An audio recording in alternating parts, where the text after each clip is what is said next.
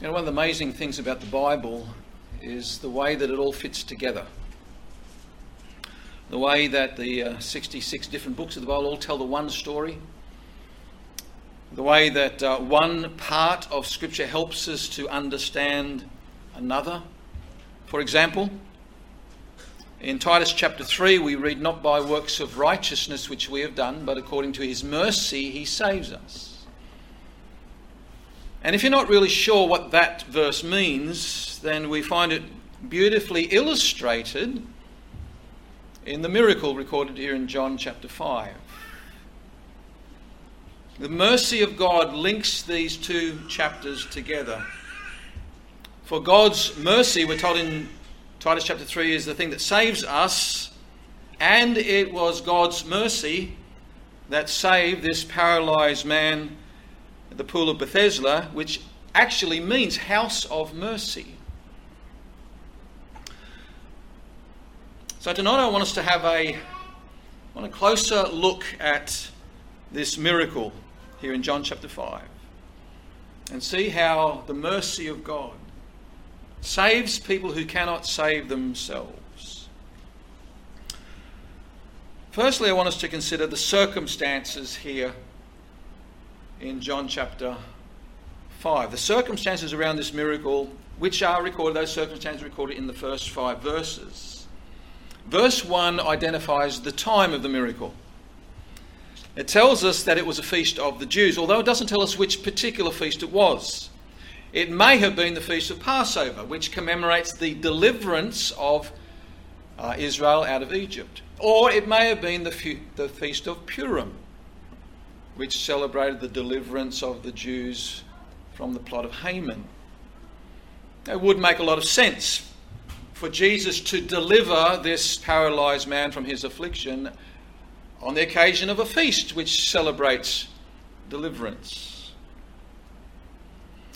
Verse 2 indicates the place of this miracle Bethesda. Actually, that word in the Hebrew so Hebrew word actually means house of mercy, which is certainly an appropriate place to perform a miracle of healing. Verse tells us it was near the sheep market. Notice the word market's in italics. It could have been near the sheep gate. The sheep market, sheep gates were in the same area. Read uh, Nehemiah chapter 3, verse 1. And you can go there today.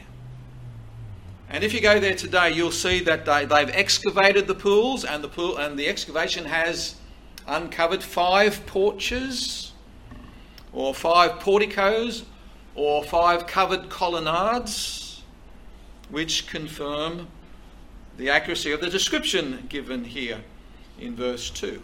The, there are four porches around the four sides of the pool. There's one that goes across the middle, actually. Actually, there's two pools side by side. Verse 3 tells us who was there. Under the shelter of these porches, there was a, a multitude of people, a miserable group of people. Some were blind, some were lame, some had withered limbs. Many of them were absolutely helpless, all of them in an absolutely hopeless situation. Or perhaps we might say they're all, they're all hoping for a miracle hoping for the moving of the waters, as it says there in the end of verse 3. Now, verse 4 gives us more detail about why the, the people were there and what, what it's all about. They believed that an angel periodically came down and moved the waters, and whoever then st- stepped in first, after the waters were troubled, they would be healed. And so there would be this mad rush to get in first. It was a, a survival of the fittest, which is an incredible irony when you think about it. There's a situation which would have been actually a cruel contest for people who were disabled. Possibly what we're dealing here with is with a superstition. Is what people believed rather than the actual appearance of an angel. So there's an interpretive issue for, for us to face here whether the, whether the text should be read as a, a history of what God was actually doing at Bethesda or as an account of what people mistakenly believed and attributed to him. The fact that so many people were there around the pool of Bethesda waiting for the moving of the waters suggests that something was going on there. Suggests that perhaps there were occasions when people may have been healed at Bethesda. Uh, we do know for a fact that there were ancient, there were shrines in the ancient world. In Corinth, there was a, a shrine to Asclepius. The word is still used today. Pagan god of healing or god of medicine. There were shrines to these pagan deities, and there is evidence that some people sometimes did receive healing at these sites.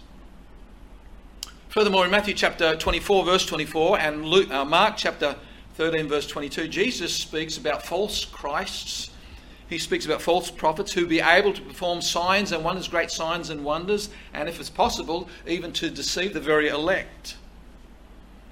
And so, from a Christian perspective, such healings are possible. Perhaps we can understand them as in terms of lying wonders of Satan, spoken about in 2 Thessalonians 2, verse 9. But Jesus ignores that issue completely. I want you to notice that the, Jesus' healing of this man took place totally apart from the pool. Totally apart from the pool. And I think Jesus' true miracle here exposed the, the, the, phenomena for what it was a grotesque lottery. Perhaps offering bogus healings to the, to the first and the fastest to get into the water. And so it was, it was pre, pre, continually preying upon the desperation of chronically ill people, the impotent, the blind, the halt, the withered, what is it that causes chronic illness? What is it that causes all the pain and suffering in the world? The Bible tells us that the world is not as God created it. When God created it, it was very good. There was no death, there wasn't even any sickness. These things came about as a result of sin. Therefore, we should not allow the calamities of life to make us angry at God. Rather, we should be angry at sin. J.C. Ryle says when we read about this case of sicknesses like this, we should remember how deeply we ought to hate sin. Sin was the original root, the cause and the foundation, sorry, and the fountain of every disease in the world. God did not create man to be full of aches and pains and infirmities. These things are the fruits of the fall. There would have been no sickness had there been no sin. John describes these people here as impotent, some of them. The Greek word is astheneo. It means to be weak or to be without strength. He describes these people as being blind and halt or lame and withered or paralyzed. And this is an indication to us of that the havoc that sin has wrought in this world. And yet God in his mercy has a plan to redeem and to restore broken, fallen, sinful man. The healing of the infirmities. The healing of such infirmities was one of the promised ministries of God's Messiah. The healing of such illnesses was one of the promises of was one of the prophecies concerning God's promised Saviour. Isaiah chapter 35, verse 4 to 6. Say unto them that are fearful heart, Be strong, fear not. Behold, your God will come. He will come and save you.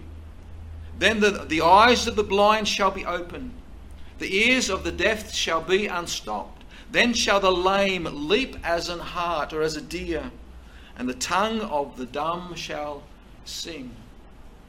And if the people around there at Bethesda in that day knew their Old Testaments, if the religious leaders knew the Old Testament scriptures, they would have recognized that this one who did this miracle of healing, Jesus, was in fact their Messiah, their Redeemer, their Savior.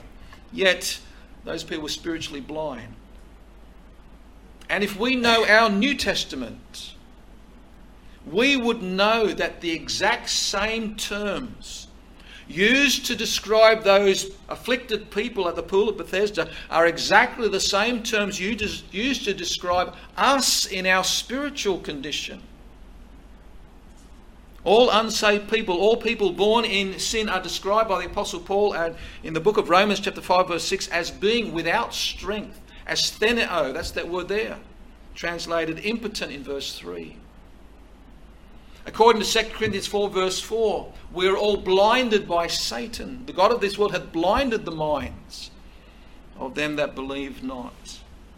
Hebrews chapter 12, verse 13 tells us that all who don't walk in God's ways are described as being lame. And sin has made us all barren. And it's not only that we're not fruitful, it's not only that we're fruitless, it's, it's, it's actually that we're lifeless, dead in trespasses and sins, as it says in Ephesians chapter 2, verse 1. All of us are sinners. Sin has affected Every single one of us. And the physical afflictions of the people described here are clear proof of the sorrows of which Adam's sin has affected us all. Yet physical afflictions are not nearly as serious as the spiritual ones, because the spiritual ones have eternal consequences. The moving scene that we have here serves as a vivid reminder of the hopelessness of the human condition for all who are without the Saviour. In verse 5, our attention is suddenly focused on one man, a desperate and undoubtedly well known case around the pool. What his ailment was, we're not told specifically. Probably he was lame. But we are told that he'd been in that condition for 38 years. And probable out of all, probably out of all the people that were there, he was the most, most to be pitied. And therefore, he was selected. 38 years in that condition. Now, we don't know how long he'd been there at the Pool of Bethesda. But doubtless it was long enough for him to be filled with despair and utter frustration because time and time again, when he thought he had opportunity to get into the water in order to be healed, someone got there before him and his opportunity vanished. And this is the scene that met the Lord Jesus Christ as he walked that day under the porches of the houses, the house of mercy. So that's the circumstances. Then, as we come to verses 6 to 9, we see a confrontation. Confrontation between Jesus and this man.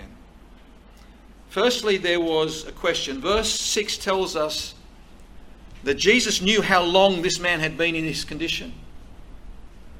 How Jesus knew that is not stated. No doubt he knew through the exercise of his omniscience. But then Jesus goes on to ask a crucial question. Second part of verse 6. He says to this man, he asks the question, Wilt thou be made whole? Now, that question was necessary because in that day there were a lot of people who made a fairly lucrative living of, of begging of others and they didn't necessarily really want to give it up. But this man replied that he didn't lack the desire to be healed, he simply lacked the means to be healed. Without strength of himself, without the help of others, he had no means of getting into the water. He tried before without success. Jesus asked him, Wilt thou be made whole? And in coming to this man and Jesus standing before him, Jesus asking him this question, Jesus does, with that question, he does three things. Firstly, he fastens that man's attention upon himself. He starts a conversation with this man, talking about this man's wholeness. This is something that Jesus is interested in. He lets this man know that he, Jesus, is interested in his wholeness. This is something that Jesus is prepared to address with this man. Jesus focuses attention upon himself. Secondly, by asking the question, Jesus deepens within this man feelings of hopelessness and helplessness. The question emphasizes the fact that this is something the man can't do, do, do by his own power. The question is do you want to be made whole? Do you want to be healed? The, the question implies that there's, that, there's, that there's nothing the man can do about it himself, and it's something that has to be done to him. Do you want this to be done to you? And then, thirdly, by this question, Jesus arouses within this man's despondent heart the hope, the hope that there may be a cure. It's within reach if he wants it. The question is asked to him.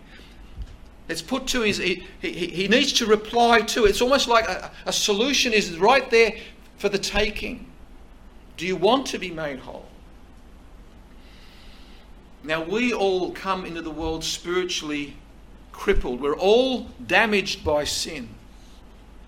We're all unable to achieve God's purpose for our life unless something is done to make us spiritually whole. And the good news is that this same Lord Jesus Christ who healed this man, the same Lord Jesus Christ can spiritually heal all those who come to him and would desire it of him. Jesus would focus our attention upon him spiritual weakness. That's, that's, that's the problem that we have. Spiritual wholeness is a need that we have, but we don't have the power to do anything about that ourselves. He offers us the same hope, the same question he puts before us Wilt thou be made whole? Jesus asks us. And on the basis of Jesus healing this man of his physical infirmity, we are assured that Jesus has the power. Jesus has the power to make us spiritually whole. I want you to notice several aspects of the question that actually parallels every lost person's confrontation with the gospel. Firstly, Jesus asks the question. Jesus takes the initiative. Jesus seeks out this man. It's not the other way around. He is the good shepherd who goes looking for the sheep. He is the one who's come to seek and to save this, that which is lost. Jesus is the one who comes from heaven to us. And by his Holy Spirit, he pleads with us. He is the one who takes the initiative. Secondly, the question also implies human responsibility. Although he's the one who comes to us taking the initiative, he comes seeking and searching for us, there is a human responsibility as well. He puts it back on the man. Are you willing? Do you want this? Are, is this something we want? Are we willing for Jesus to save us. We are the ones that have to make the decision. We are the ones who have to make the choice to allow Him to save us or not. And then, thirdly, it exposes the, our inability to save ourselves, as this man's response clearly indicated. He says, Lord, I can't do it on my own. You ask me, do I want to be healed? I can't do it on my own. I can't save myself. I need someone to help me. I need someone to save me. It's exactly the same for us. By asking us the question, do you want to be made whole? The emphasis, it's emphasizing the fact that we cannot save ourselves unless someone, unless Jesus would do that for us. And fourthly, I want, you to notice that Jesus offers complete, not partial deliverance. Wilt thou be made whole? Do you want to be made whole? You're broken. You're greatly afflicted. There's, there's, you're not what you're supposed to be. What, what you were created to, to be is not what you are. You're incomplete. There are things missing. There's a major component missing. Do you long to be restored? Do you want to be made whole?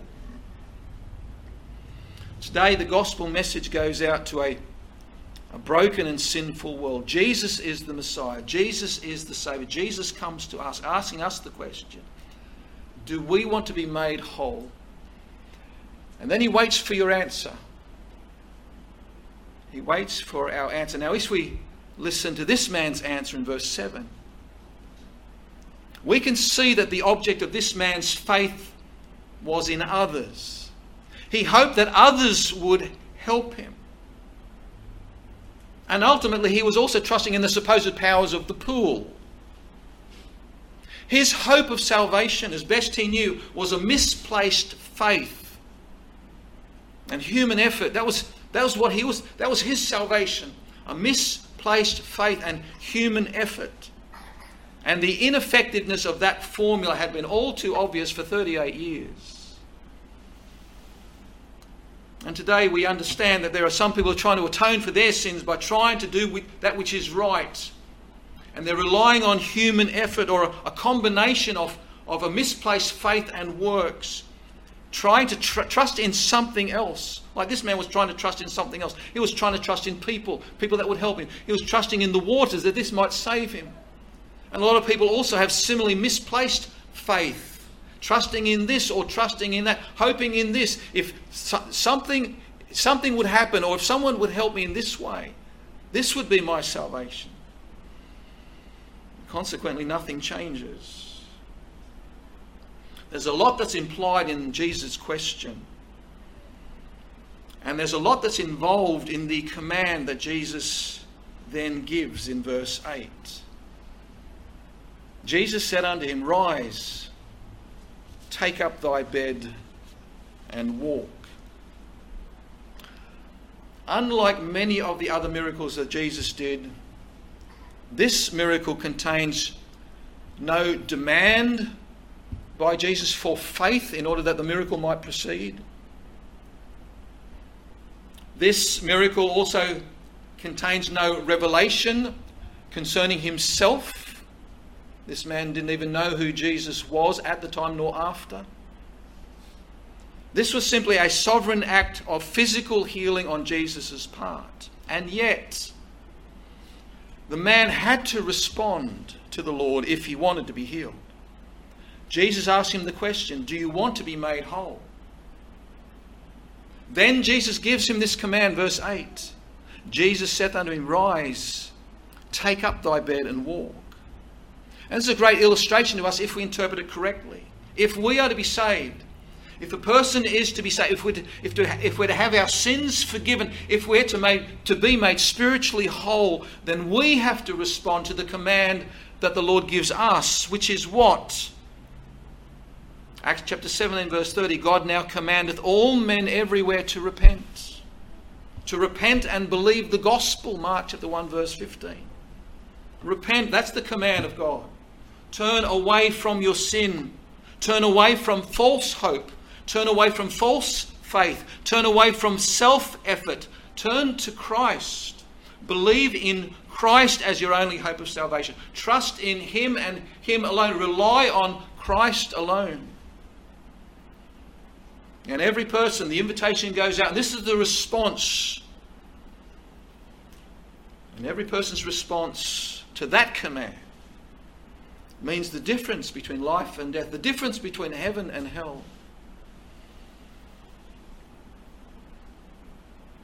Verse 9 tells us that the physical cure in this case was instantaneous and it was complete.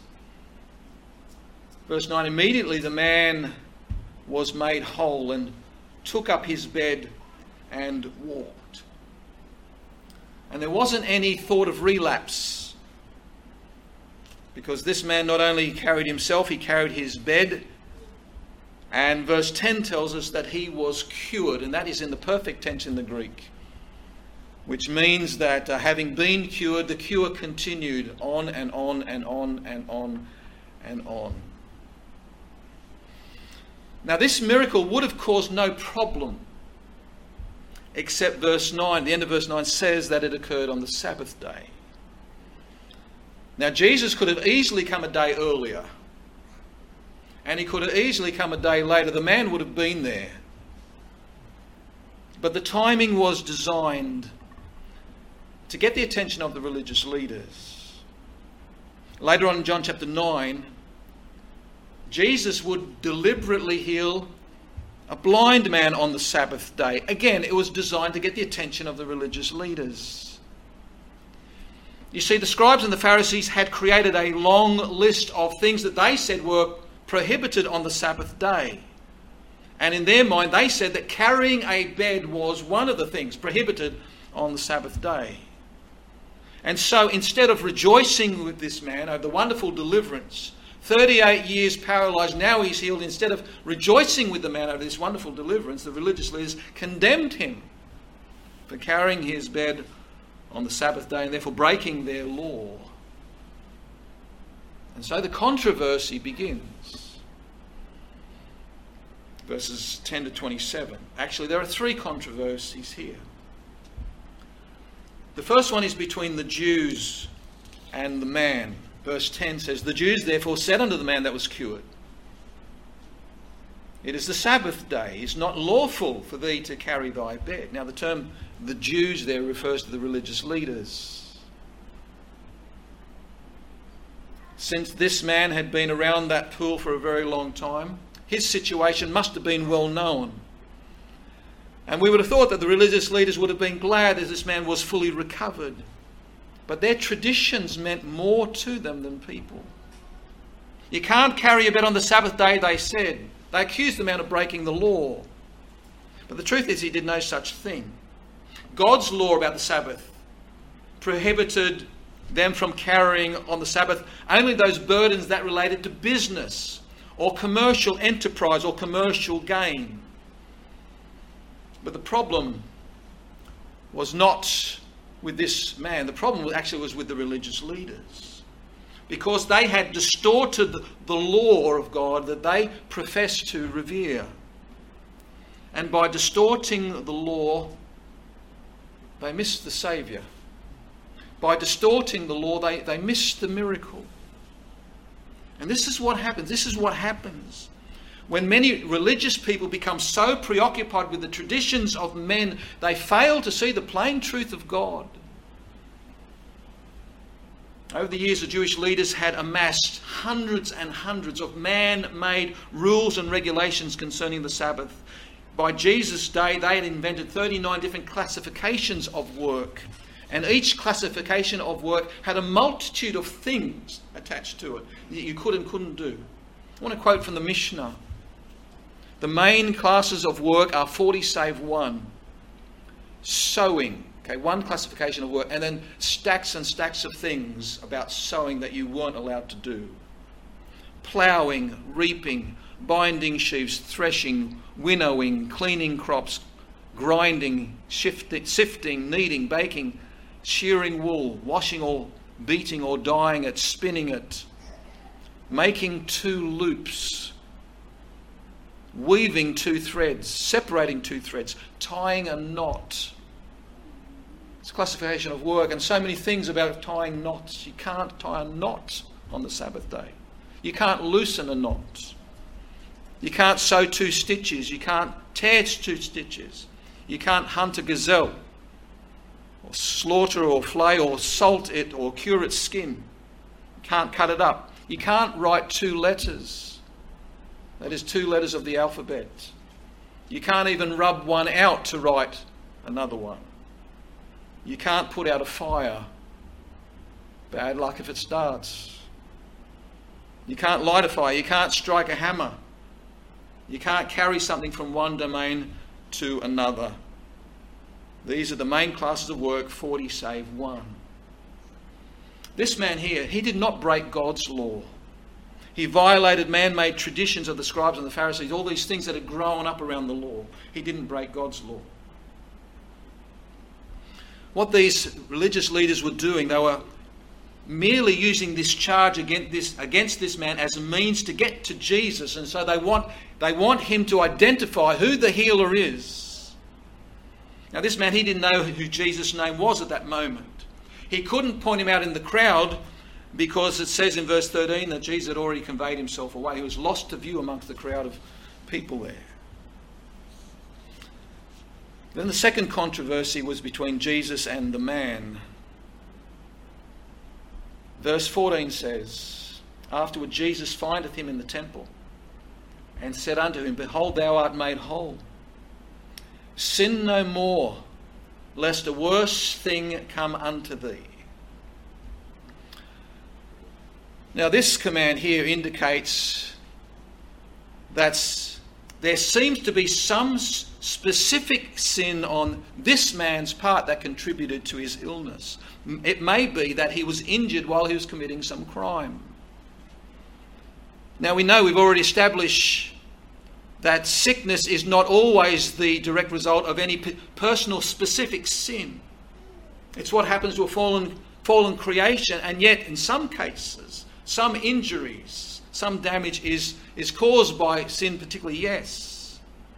And apparently it was in this case. And so Jesus warns this man that should he refuse to address the issue of sin in his life, then a worse thing may happen to him. Now, obviously, we, what he received from Jesus at the pool was the healing of his body. But at that moment, it was not the salvation of his soul. So Jesus warns this man that he's in danger. Something worse may happen. What could be worse than 38 years of paralysis? A lifetime of paralysis? Maybe not that. There are some things that are worse than a lifetime of paralysis. There is a lost eternity. There is hell that awaits those who are unrepentant.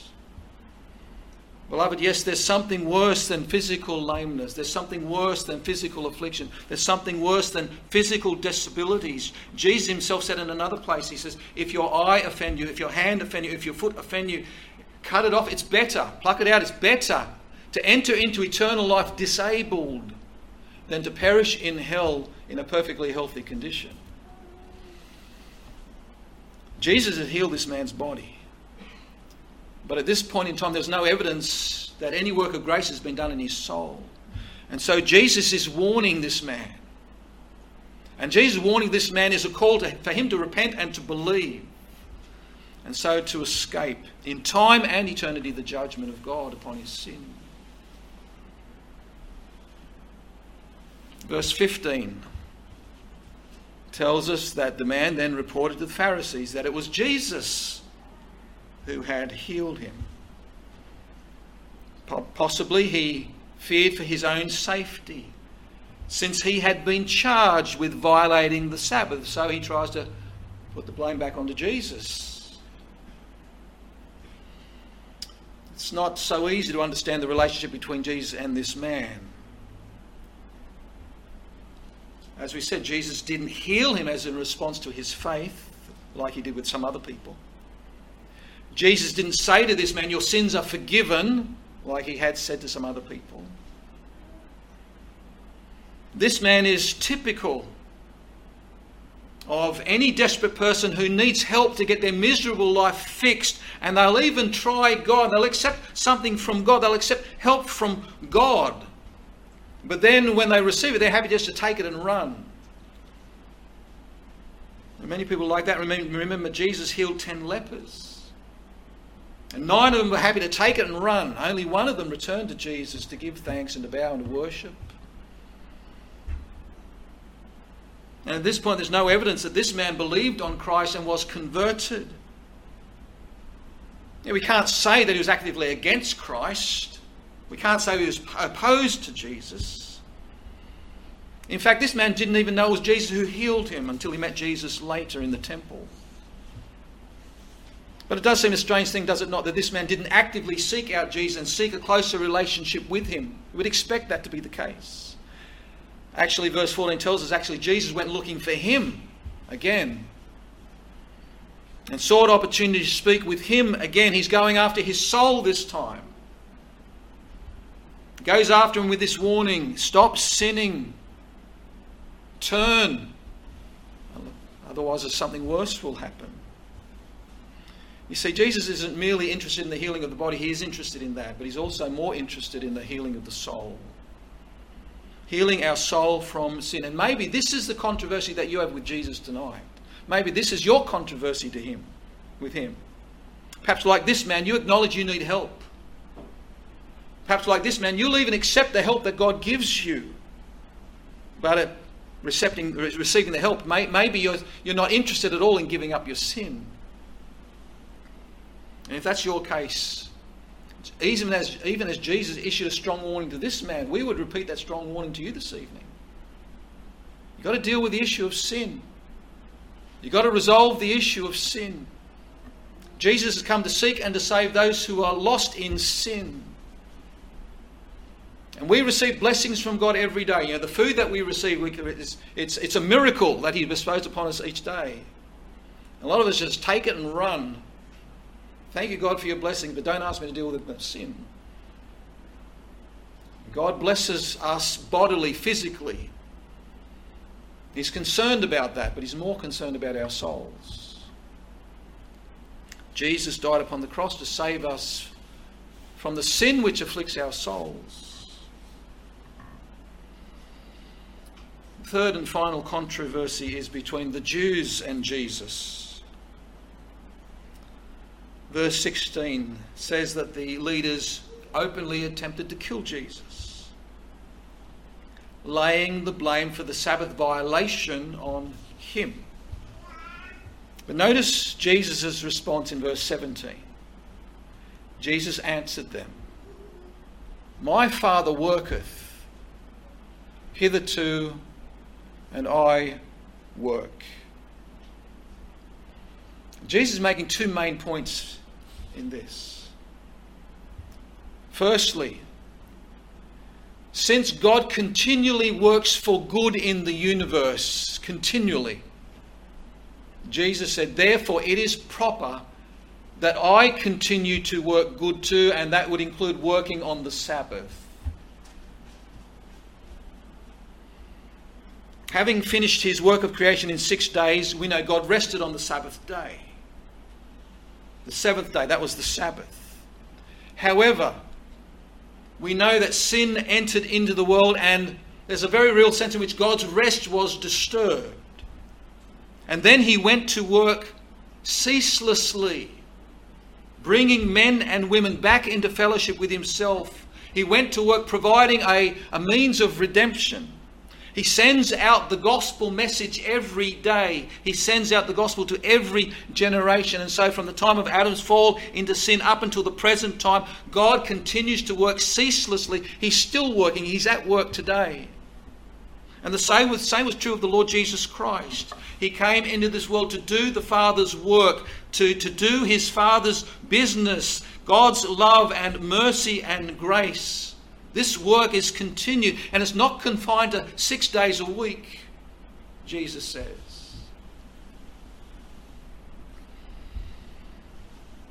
Secondly, in, claim, in claiming equality with his Father, in, in, sorry, in, in, in claiming to work equally with his Father. As the Father works, I work.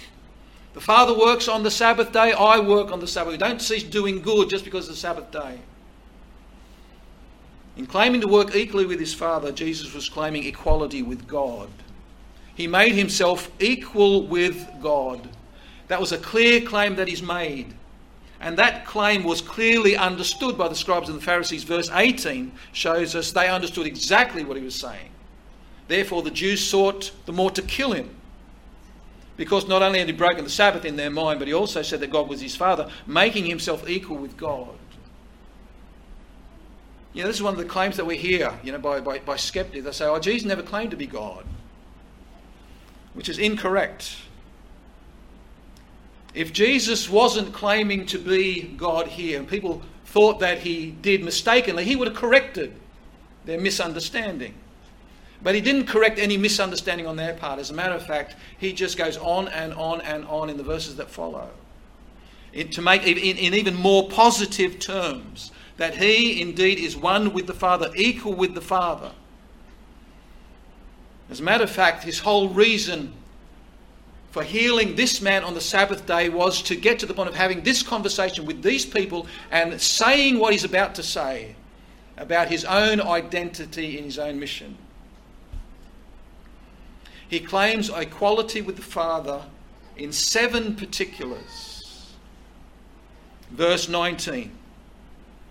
He and the Father, he says, are equal in working. Equal in working. Whatever the Father works, this is the work that I do. Whatsoever the Father doeth, These also doeth the Son likewise. The work that the Father does, the work that the Son does, it's one and the same. We work together. We are the same. We work together. There's equality in working. Secondly, in verse 20, the Father and Son are equal in knowing. The Father loveth the Son and showeth him all things that he himself doeth. Everything that the Father knows and does, he's told the Son. The Son knows all that the Father knows and does. There's equal equality in knowing. Thirdly, there's equality in resurrecting. Verse 21, verse 28, verse 29. As the Father raiseth up the dead, so the Son raises up, quickeneth who he wills. The Father will raise who he wills, the Son raises who he wills. There's an equality there in resurrecting. Fourthly, there's they are equal in judging. Verse 22 and verse 27. For the Father judgeth no man, but hath committed all judgment unto the Son. Okay, we know, we know that God exercises judgment, but does it through his Son. The judgment of the Son is the judgment of the Father. The Father and the Son are one.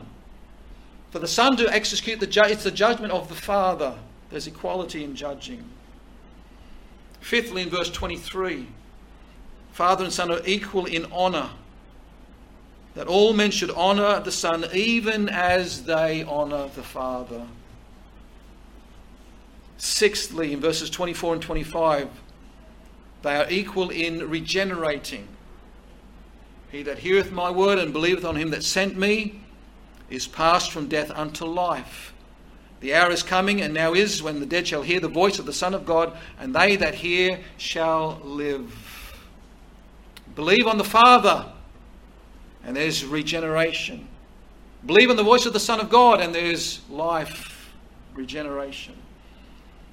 And then number seven completion, perfection. The number seven, seven, they are equal in self existence. Verse 26 For as the Father hath life in himself, so hath he given to the Son to have life in himself. Jesus is making it very clear. Jesus is God. Jesus is the omnipotent God. He is able to save all that come to him. He has the power and he is full of mercy. And he asks the question, Wilt thou be made whole? He has the power to do it, he has the mercy to do it. He asks the question. And what's your answer? You have to decide.